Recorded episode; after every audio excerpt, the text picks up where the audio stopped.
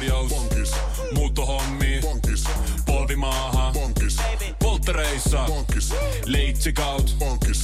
Autokaupoil. Bonkis. Hääyö. Bonkis. Kaikki uusi. S-pankis. Hae S-lainaa yksin tai yhdessä.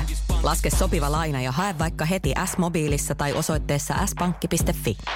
S-pankki. Enemmän kuin täyden palvelun pankki. Tämä on Radio Play alkuperäissarja.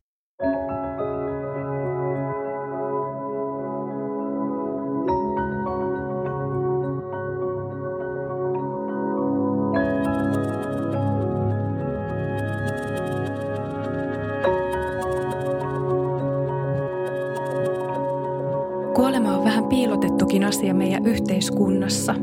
Siksipä kuolevan ihmisen läheisiä saattaa joskus jopa vähän pelottaa tulla siihen rinnalle silloin, kun ihminen on kuolemassa. Me ei nähdä sitä kuolemaa kauhean paljon, ellei me jotenkin työskennellä sen asian äärellä. Muuten ne on aika ainutlaatuisia tilanteita meidän kunkin elämässä. Läheiset on saattohoitopotilaan rinnalla kuitenkin ihan ainutkertaisen tärkeitä ihmisiä ja hyvin ainutkertaisten tilanteidenkin äärellä.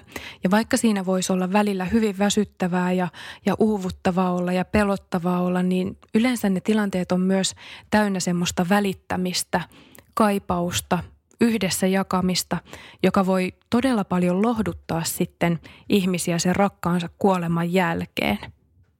Monesti läheiset pohtii sitä, että mitä kaikkea voisi tehdä sen kuolevan ihmisen avuksi – millä tavalla jakaa sitä tilannetta, kun sitä surua ja tuskaa ja luopumista ei voi ottaa pois. Mitä voisi tuoda siihen, jotta se tilanne olisi jollain tavalla kestettävissä yhdessä.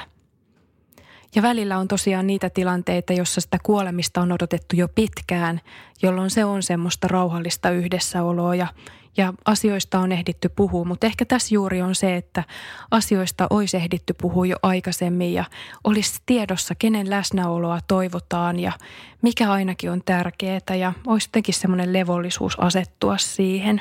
Kuolevaa voi auttaa monella tavalla, ihan jo sillä, että luo siihen ympärille vähän rauhallisia olosuhteita, semmoisia, mikä vaikuttaa siihen läheiseen ihmiseesi, jota on saattamassa niin rauhoittavasti ja joka jollain tavalla tuo siihen tilanteeseen semmoista merkityksellisyyttä. Se voi olla ihan tämmöistä, että luo siihen ympäristöön valokuvilla, ehkä kukilla, ehkä pienellä musiikilla, jollain semmoista tuttuuden tunnetta. Tai ihan vaan olemalla ja rupattelemalla, puhumalla siitä kuolemisesta, mutta myös varmasti ennen kaikkea elämästä, uutisista – mitäs maailmalla tapahtuu päivittelemällä, niitä asioita jotenkin ja kertomalla ihmisten kuulumisia ja jakamalla ihan sitä arkista tuulahdusta sieltä ulkomaailmasta siihen, siihen hetkeen ja tilanteeseen. Niin moni on kiinnostunut siitä, mitä maailmassa tapahtuu melko pitkälle sitä omaa kuolemistaan valmistellessaan. Hyvin voi olla sellainen tilanne, että vielä saattohoitokodissa katsotaan – jääkiekkopelejä tai ratsastuskisoja tai luetaan dekkareita toiselle ääneen. Tai sitten vaan ollaan. Rauhalliset olosuhteet tulee niin monella tavalla. Läheiset tuntee ne rakkaansa parhaiten, mistä se syntyy.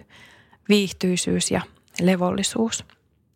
Kuolevaa voi auttaa myös sillä, että tosiaan uskaltaa tulla, olla läsnä saattamassa, todeta, että se kuolema on jo lähellä – Melko useinhan se kuolemisen lähellä oleminen saattohoidossa tiedetäänkin, mutta silti jostain syystä myös se kuolema kuitenkin yllättää usein, että miten nopeasti se sitten lopulta tuli. Anna heti itsellesi lupa myös levätä on yksi ohje, mitä annan läheisille mielelläni. Saattohoitomatkaa edeltävä aika voi olla jo hyvin semmoista työlästä aikaa, että on paljon auttanut ja vuosia jaksanut läheisenä tukea sitä sairastunutta ihmistä – ja tarviikin lepoa. Voi olla myös tämmöistä myötätuntouupumusta, jota ei ole osannutkaan sitten aikaisemmin käsitellä tai oikein tunnistaakaan. Ja vielä se kuolemiseen saatteleminen saattaa sitä vähän lisätäkin ja on tärkeää antaa itselleen pieniä hetkiä levätä. Mutta riippuen ihmissuhteesta on tärkeää miettiä, että missä voi levätä. Yöpyykö siinä kuolevan ihmisen vieressä vai tarviiko käydä välillä ihan ulkona ja jossain muualla ja vierailla sitten siellä kuoleva ihmisen lähellä tiettyinä aikoina. Molemmat on luvallisia ja oikeita – mikä on se oma tapa on tärkeä, kunhan sitä omaa lepoa antaa. Aika monesti terveydenhuollon henkilöstö kyllä sanoo, että, että käy vaan kotona nukkumassa ja, ja lähde vaan, että soitamme kyllä, jos jotain tulee, mutta on tärkeää muistaa, että on semmoisiakin tilanteita ja ihmisten historioita, että olisi ihan liian lohdutonta, vaikka olisi kuinka väsynyt, niin pakottaa pois siitä kuoleva ihmisen vierestä, vaan siinäkin täytyisi saada olla – ja vaikka siinä on väsynyt, niin kuitenkin se palvelee enemmän kuin se, että olisi pois siinä hetkessä, missä voisi toisen rinnalla seistä. Ehkä nämä on niitä empatiatekoja toisiamme kohtaan. Pitäisi olla herkellä korvalla, mikä kenellekin läheiselle sopii. Ja muita keinoja, miten voi sitä läheistä kuolevaa ihmistä auttaa, on tuoda, jos sillä ihmisellä on lemmikki, niin tuoda sitä lemmikkiä vaikka vierailemaan – on se koira tai, tai kissa, jos se on mahdollista. Voi tuoda tullessaan vaikka hampurilaista terian tai pizzaa, jos ihminen on tykännyt jostain semmoisesta, vaikka siellä hoitoyksiköissä aina ruokaa onkin tai kotona tehdään jotain ruokaa, mutta välillä voi vähän heittäytyä semmoiseen äh, herkuttelupuoleenkin. On aina hyvä kuunnella myös hiljaisuutta. Kuoleva ihminen saattaa nukkua enenevästi ja siinäkin voi olla rinnalla. Ja niissä hiljaisuuksissa, joissa ei ole sanoja, niin on tärkeää myös uskaltaa olla hiljaa ja jakaa sitä ja kuunnella, että mihin se liittyy. Osoita kiintymyksesi, se on niin tärkeää. Musta oli ihanaa katsoa, kun, kun siinä oli kaksi sänkyä hoitajat yhdistäneet eräässä potilashuoneessa. Toisessa oli potilas ja toisessa nukku kumppani. Ja he piti kädestä kiinni ja koko ajan välillä kuulu sieltä, että mä rakastan sua ja toinen vastasi, mä tiedän. Ja paljon muuta ei enää jaksettu puhua kumpikaan. Niin tärkeetä. Kohtaa tunteet, niitähän liittyy kuolevan ihmisen saattelemiseen aina niin läheisillä kuin, kuin sillä ihmisellä, joka omaan kuolemaansa valmistautuu. Jos niitä uskallettaisiin kohdata, niistä jutella, se olisi tärkeää. Mä oon sitä mieltä, että – tärkeät asiat nostaa esiin tunteita. Ja ne on just niitä, mistä pitäisi puhua, eikä kyyneltyä ikään kuin sitten muualla, kun saa sen oven suljettua. Totta kai on sellainen tilanne, että, että aina suojellaan toisiamme sillä tavalla, että potilas suojelee läheistä ja läheinen potilasta, eikä haluakaan kuormittaa omalla itkullaan tai murheellaan, mutta, mutta toisaalta mä aina ajattelen myös sitä, että, että kyynelethän kertoo myös siitä, että toisella on väliä – Joten ei ne aina ole pahasta, vaan sitten ne yleensä myös siinä kohtaamisessa tyyntyy, kun antaa niiden tulla ja kynneltenkin läpi voi hymyillä ja sanoa, että tämä kertoo rakkaudesta. Läheisenä voi auttaa myös keskeneräisten asioiden loppuun viemisessä, on se sitten ihan lehtiperuutuksia tai, tai ihan tämmöisiä jotain arkisiakin asioita. Ne on usein tärkeitä, jos niitä ei ole ehtinyt hoitaa siinä aikaisemmin – joskus saattohoitotilanteet tulee hyvinkin yllättäen. Ja sitten jos ollaan vierellä, niin semmoinen koskettaminen ja hoivaaminen on hyvin kaunista. Sitä mä aina kannustan jotenkin tekemään. Ja vaikka kuoleva ihminen olisi jo sillä tavalla, että hänen tajunnan tasokin on jo heikentynyt, niin edelleen on lupa olla siinä vieressä ja, ja edelleen voi tehdä jotain siinä – auttaakseen ja rinnalla kulkiakseen. Voi esimerkiksi olla edelleen rohkeasti siinä vierellä ja vaikka jutella tai lukeekin ääneen jotakin. Hän saattaa kyllä vielä kuulla sen äänesi ja olla tietoinen siitä, että olet siinä vierellä, vaikka ei pysty sitä enää ilmaisemaan. Ja hänen olonsa voi kuitenkin rauhoittua siitä huomattavan paljon, että hän kuulee siinä tuttua ääntä. Ja se kosketus on toinen asia, mikä on yksi viimeisiä aisteja, mikä kuitenkin myös ihminen kokee. Eli, eli siinä kannattaa ihan pitää kädestä ja voi vaikka voidella sen kuoleva ihmisen jalkoja ja käsiä lempeästi. Hoitohenkilöstöltä voi varmistaa, ettei ole semmoista kosketusarkuutta, vaan että uskaltaa rauhassa koskettaa.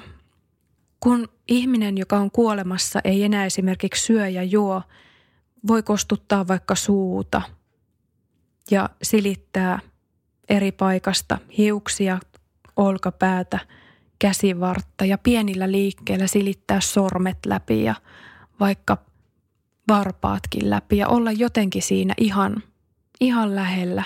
Ei tarvita aina sanojakaan, voi hyräillä tai olla vaan hiljaa ja välillä tosiaan koskettaa.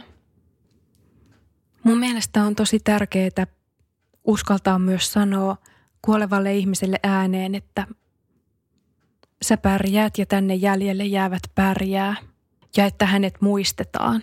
Tän voi sanoa jo aikaisemmin ja tämän voi sanoa vielä silloinkin, kun toinen ei enää kuule tai ainakaan me ei tiedetä kuuleeko hän. Mutta ikään kuin varmistukseksi, jolla me saatetaan aika kauniisti ihminen matkaan, että me kannetaan häntä mielessämme jatkossakin ja pidetään semmoista yhteyttä muistojen kautta sitten auki. Ja kuolevan auttamista on mun mielestä myös se, että annetaan lupa kuolla. Silloin kun sen aika luonnollisesti tulee. Ei ole enää aktiivisia toimenpiteitä, ei kiirettä, ei mitään kärsimystä tuottavia toimenpiteitä. Annetaan lupa kuolla. Jätetään hyvästit vielä siinä. Ja sitten päästetään ikään kuin ihminen siinä irti – vaikka siinä vierellä ollaankin, mutta että annetaan se lupa kuolla. Läheisenä voidaan näin tehdä siis ihan valtavan paljon suoraan sille kuolevalle ihmiselle. Tämmöisiä lämpimiä ihminen ihmiselle tekoja. Moni sanoo sitä, että vaikka he pelkäs sitä kuolemisen hetkeä, niin se oli kuitenkin yllättävän rauhallinen – osa kuvaa sitä kauniiksi ja osa, osa kokee tosiaan, että he ei olisi halunnut jättää sitä kokemusta mistään hinnasta väliin. Nyt kun se saattohoidossa oli mahdollista, äkkikuolemissa ja onnettomuuksissahan me ei voida tätä aina valita itse ollenkaan. Mutta saattohoidossa me ehditään pohtia sitä. Ja sen jälkeen on yleensä tosi hiljasta ja rauhallista. Voi tulla sitä surua, kaipausta – itkua, mutta myös lämpöä ja kiitollisuutta, että jotain semmoista ainutkertaista on voinut läheisenä olla jakamassa. Ne on aika lailla ikuisia muistoja, ehkä jotain semmoisia avainkokemuksiakin meidän isossa elämän virrassa. Nähdä toisen ihmisen kuolevan ja olla siinä, siinä rinnalla. Ja jälkeenpäin kun juttelee, niin niin ihmiset on kokenut sen koko saattamismatkansa kuitenkin hyvänä, vaikka siitä joutuu vähän surun kanssa toipumaan ja, ja pitkän matkaa ehkä lepäämäänkin, jos on ollut siinä läheisen roolissa. Se on kuitenkin ollut tosi tärkeä, eikä sitä vaihtaisi pois. Aikaisemmissa vaiheissa monet vielä on hyötynyt esimerkiksi seuraavanlaisista kysymyksistä silloin, kun ihminen, joka on kuolemassa, on vielä pystynyt vastaamaan, niin ne ihan viimeisten viikkojen asiat voi olla vaikka tämmöisten kysymysten varassa. Mikä juuri nyt on tärkeää sinulle? Tämän kysyminen ihan joka päivä. Mistä kyyneleesi kertoo? Päästään vähän kiinni siitä, mitä asioita ja kenties muistoja ja muuta pulpahtaa mieleen. Mistä hymysi kertoo? Uskalletaan puhua myös siitä, mikä tuntuu siinä hetkessä merkitykselliseltä. Mitä ainakin haluat vielä tänään tehdä tai kokea? Mikä sun päivästä tekisi merkityksellisen? Missä mä voin auttaa? Mitä käytännön asioita voin hoitaa kanssasi tai puolestasi? Ja mistä sinun elämänlaatusi syntyy juuri tässä hetkessä? Me ollaan vähän enemmän olemassa, kun me ollaan toistemme kanssa vuorovaikutuksessa ja – elämän viime metreilläkin se on ihan juuri niin. Me ollaan loppuun asti vähän enemmän olemassa, kun joku on siinä vierellä. Lainatarjous. Bonkis. Muuttohommi. Bonkis. Polvimaaha. Bonkis. Polttereissa. Bonkis. Leitsikaut. Bonkis. Autokaupoil. Bonkis. Hääyö. Bonkis. Kaikki uusi. S-pankis. Hae S-lainaa yksin tai yhdessä. Laske sopiva laina ja hae vaikka heti S-mobiilissa tai osoitteessa s-pankki.fi. S-pankki, enemmän kuin täyden palvelun pankki.